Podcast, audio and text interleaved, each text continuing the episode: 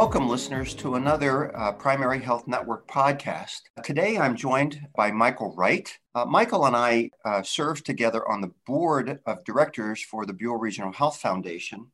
Uh, and uh, Michael is the uh, former uh, chief executive officer of the uh, Urban League, serves as an elder uh, in his church.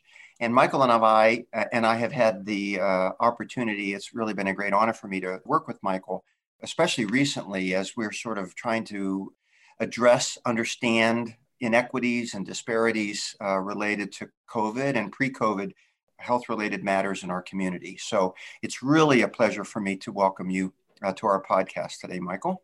Well, thank you, Doctor Girl. I appreciate the opportunity to share some time with you today. Great, thank you.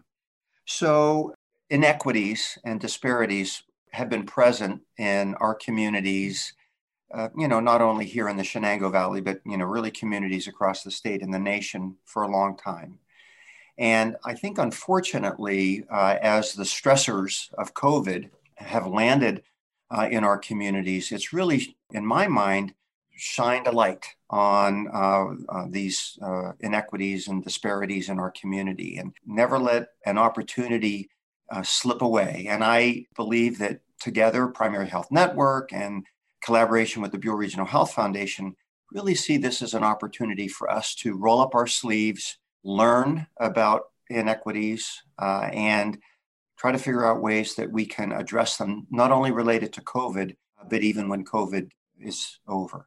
So, uh, Michael, I, I really interested in, in your thoughts and comments about what our community is feeling and seeing uh, related to inequities. Well, to begin with, Doctor Carroll, I think it's very important that the collaboration piece with P H N and, and Buell Regional is in place, because I think that's the important precursor to us getting the right information on what's really happening in our community. But from my perspective, I think some of the inequities that are prevalent are due to socioeconomics or demographics. Even even the local economies play an important role, I think, uh, in what we see as far as healthcare in the valley. For example, I, growing up, I think I, I've never witnessed my father or mother really having the time to take to go to a doctor on a regular basis for checkup. I mean, we went to the dentist, those things, but an actual healthcare provider, we had a family doctor, but that was not a priority. And I think that's what we're seeing in our community, especially with communities of color, those who are disadvantaged, even the rural population, don't focus on the fact of having a doctor visit on a regular basis. There's so many other things that are in their life that that's not a priority. And I think that's what we see as well in our community today here that, that we're dealing with. It's just not a priority at the moment for a lot of families. But with COVID now, I believe that thought process is going to change, because it's going to be very important that they see a physician to actually see what's going on with the virus to help their family. So I think there's a lot of things that we're probably going to have to take a look at, especially within the family structure. I believe that's the first part that we need to focus on to, to see how we can remove some of the disparities. That's an excellent point. And, you know, Michael, as a As I reflect back on, you know, the last twelve, thirteen months of COVID, communities within our community have been disproportionately impacted, yeah. uh, not only with confirmed cases of COVID, but morbidity and mortality related yeah. to COVID. And it, it's related to underlying unaddressed health conditions, things like obesity and diabetes and hypertension. And you know, you and I have talked about this before. I think now more than ever, we need to make sure that everybody's health is optimal, so that when the ne- if and when the next pandemic comes along, we don't see this disproportionate impact on communities within our community. Absolutely. Uh, and that, the other thing that I guess bothers me the most is the, the priority within um, some of our local communities. They just don't focus on the fact that this virus is real, number one. And that is very important that you do get immunized for, you know, COVID, because we don't even know what the future holds, just what you said, that what's coming down the line. So, but I think if we start with the family and try to educate them, but again, we're facing factors, Doc, of low income, single parent households. There, there's so many other factors that play into why people have, have inequities in the healthcare system for them, because there's so many other things that play on their mind that going to a doctor is the very last thing that they think about. And, and, and I can tell you, I could probably be an example for that, because I never put a priority on going to the doctor until I got older. And I realized that some conditions I need to see a, a physician to really tell me what's going on. So uh, I think that's happening a lot in our community now, um, where people just do not see that as a priority to, to go see the doctor. Yeah, that's very interesting. You know, in, in medical school, you know, I was taught that, you know, when I'm beginning a visit uh, with a patient who's there for, you know, a, an encounter, we would garner or ask the chief complaint by saying, basically, you know, what's the matter today?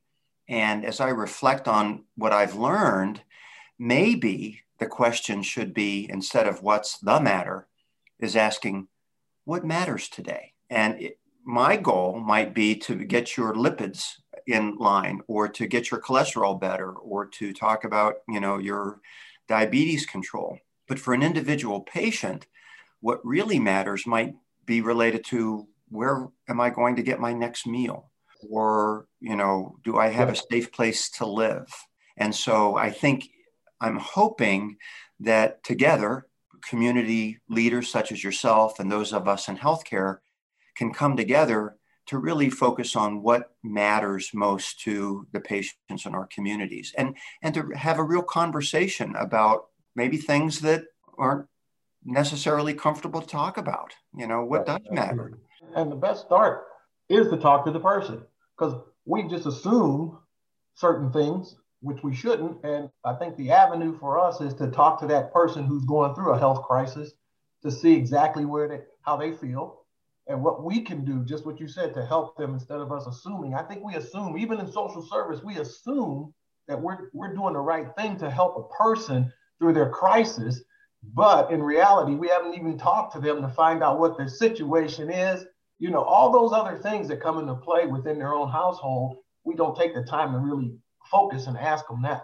The, the best answer to any problem is from the person who's experiencing that problem.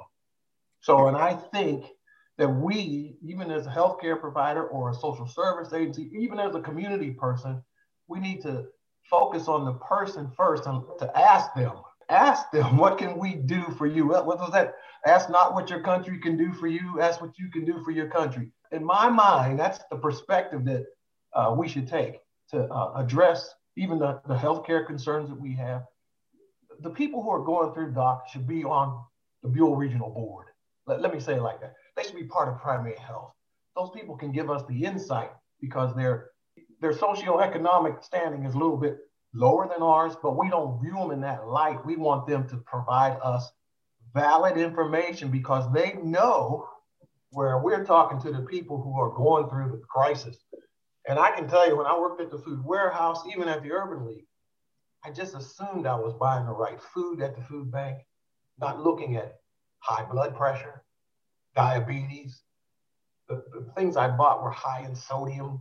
So uh, there, there's so many things I think we could begin to uh, look at as a group uh, to help get us through some of these times.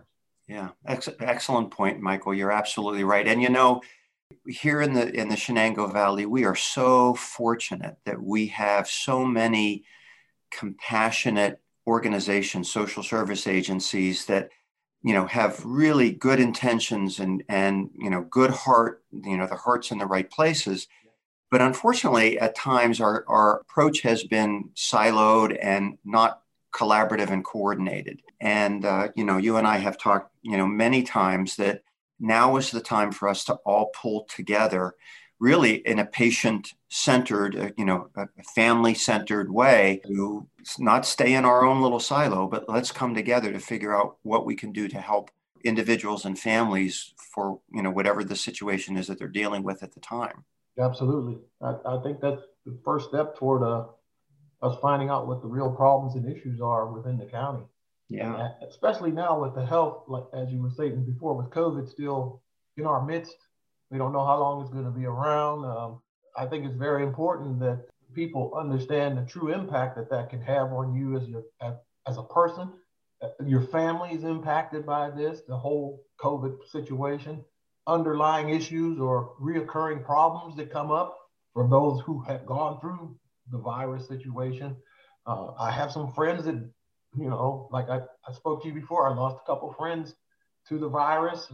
I've had a few that recovered, but who knows what the future holds for them as far as their health, even though they are, they have recovered. So it, I think it's a, a long road for us. The first thing we got to do is just what you said, get together and we can solve this together. And then that makes the process a little easier for all of us. And, you know, Michael, as we're, as we're recording this podcast, I'm reflecting back on the senseless acts of violence uh, that have occurred within the last several weeks. And it comes to mind, you know, acts of violence that have been recurring, occurring for years across our country. And I truly believe that we need to start having a conversation about the impact of violence against others. Yes. You know, in our community. It, it is a public health crisis. Yep, and I agree. I would love us to be able to create safe havens or safe places where folks can come for positive affirmation, where they can feel welcomed and loved and cared for, um, and, and not live in fear any longer. It's yeah. way overdue. It's horrible.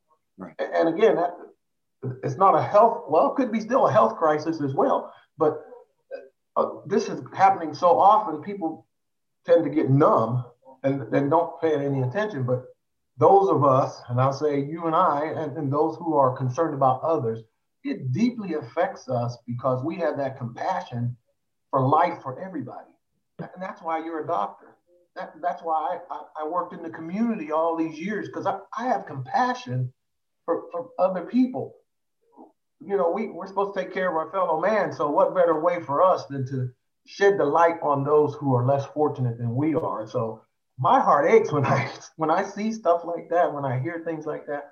But again, it, it, it's up to us, those of us who are still in the fight, to help those who are outside of the fight. Yeah, I, I, I agree. And to use our voices individually and collectively to, to overcome you know, disparities and, and yes. inequities. So absolutely. Well, you know, Michael, I uh, thank you so much for this great conversation, and I'm going to put you on the spot. We're going to invite you back uh, because I really want to talk about the partnership between the Buell Regional Health Foundation and Primary Health Network as we're developing an equity response team. And uh, I just think there's, you know, some great potential with Uh, you know, we're going to be doing together Absolutely. In the very near future. So I hope you'll come back and uh, talk with me again. I'd be happy to, Doc. All right. Well, listeners, thank you very much. Uh, and uh, we look forward to seeing you or hearing from you again on another podcast real soon.